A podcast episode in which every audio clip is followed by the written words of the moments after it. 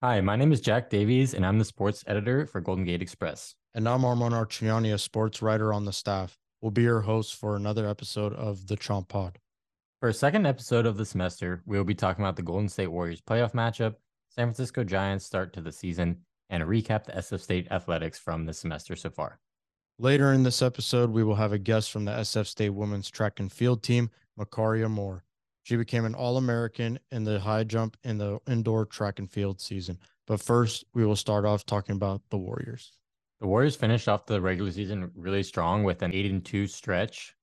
And it was their best stretch of the season after struggling for a good majority of it, being mediocre for a lot of the season. But they finished with a 44 and 38 record, which was good for the sixth seed in the West. And that was really good to see when they were 36 and 36 in mid March. So they needed every win to make the playoffs as they barely beat out the LA Lakers by one win for the sixth and final guaranteed spot in the in the Western playoffs. They will be matched up with the Sacramento Kings, who are the three seed and playing in the playoffs for the first time in 16 years, which is an end to the longest drought in the NBA. Yeah, this team has been an up and down roller coaster, but this feels like a series that might be the most energetic and electrifying series of the NBA playoffs first round. These are the two top scoring offenses in the entirety of the league. I think this is ultimately the matchup that the Warriors wanted, getting a Kings team that's, you know, they're young and fun to watch, but they're ultimately still very inexperienced in the playoffs. Yeah, the Kings had a great regular season, but like you said, without really much experience in the playoffs at all, it's kind of tough to pick them against the Warriors who have obviously a lot of playoff experience. But I'm happy for the Kings in Northern California that we have another team in the playoffs. And actually, all four California teams made the playoffs this year. So that's pretty cool. It'll be fun to see the battle for Northern California play out when the series starts on Saturday in Sacramento. So now we'll move on to the Giants. SF Giants are currently five and seven and will hope to make the playoffs after missing out on the playoffs last year. They have some new additions such as Sean Michael Conforto, and Mitch Haniger. With the new rule changes across the MLB, it has been interesting to see them play out so far this year. And a significant impact has been cutting down the game times by roughly 30 minutes so far. Yeah, the rule change, there's been a lot of speculation about it. Some people like it, some people don't. I mean, at some pitchers are basically still getting used to the pitch clock, especially for the Giants, who rank fourth in pitch clock violations this season. And we're only, what, 12 games into the season. I mean, for fans, they're going to have a lot of frustrations this season with the Giants. It just seems like one day they're looking like the best hitting team in the league. And then another day they just completely fall apart and score one run. I think that's the same for the pitching staff. They've been having some problems in the bullpen.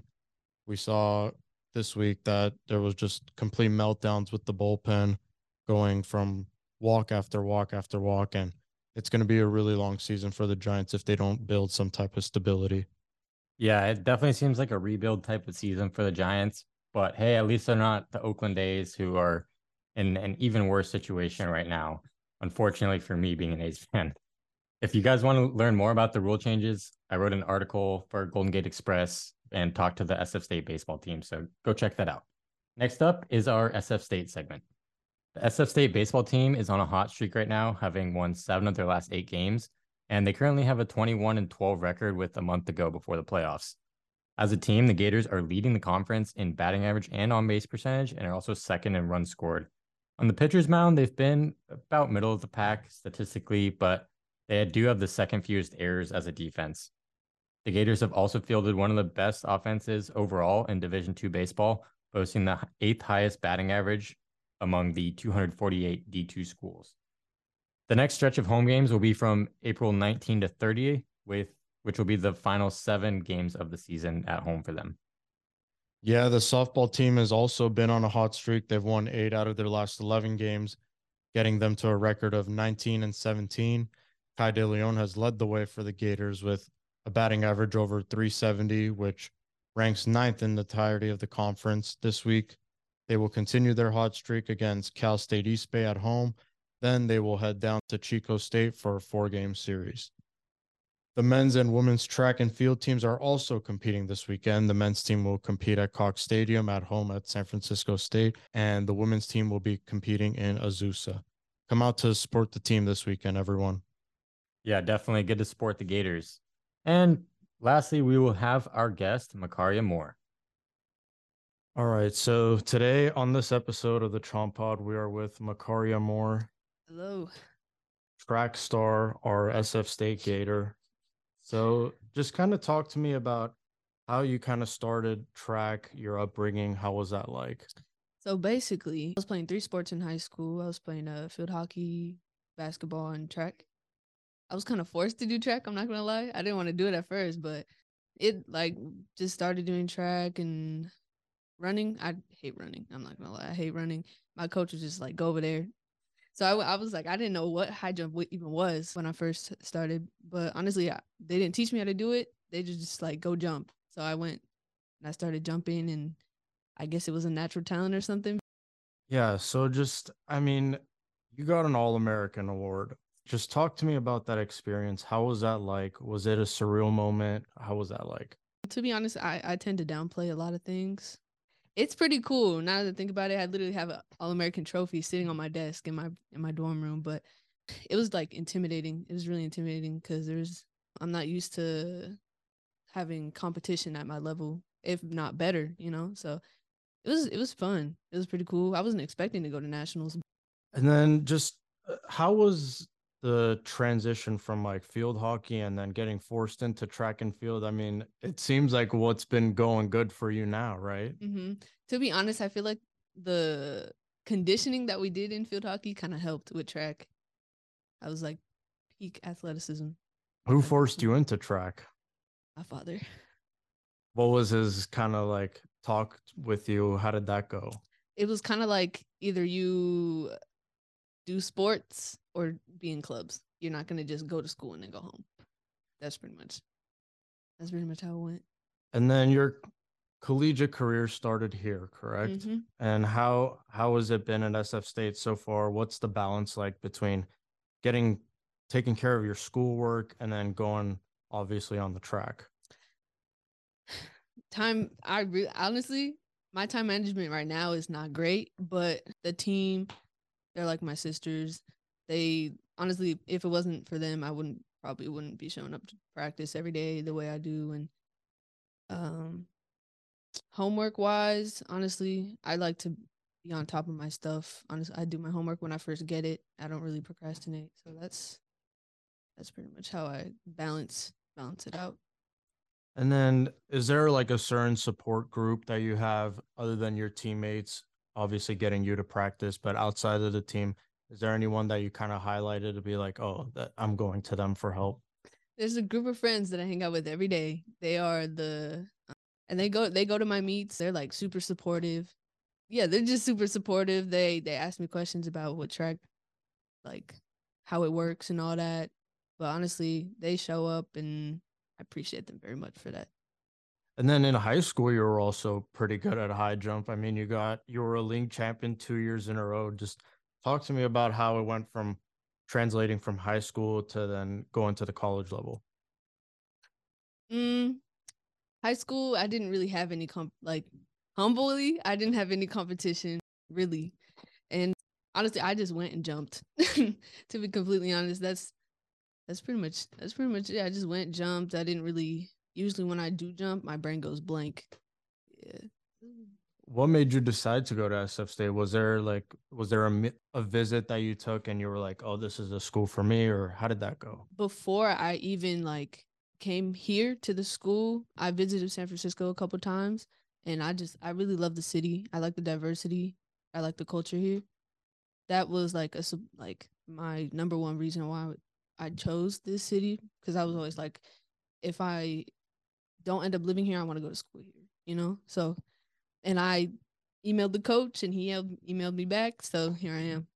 Was there like a certain culture change that got you from San Diego to here? The culture here, it, honestly, it's it's a little bit different, but to be honest, it's not really much much different. To be honest, yeah. Do you find yourself like just thinking, "Hey, I'm an All American," or like, what's the next step in terms of just going through a practice and just being like, hey, I'm an All American. I could do literally whatever I want on this track? it honestly it slips my mind a lot. Honestly, I don't think about it too much, but I should think about it more often and I should think about um be proud of myself of what I've accomplished because like I said, I don't really I don't usually think about it too much. I just go to practice and do what I need to do and the stats follow.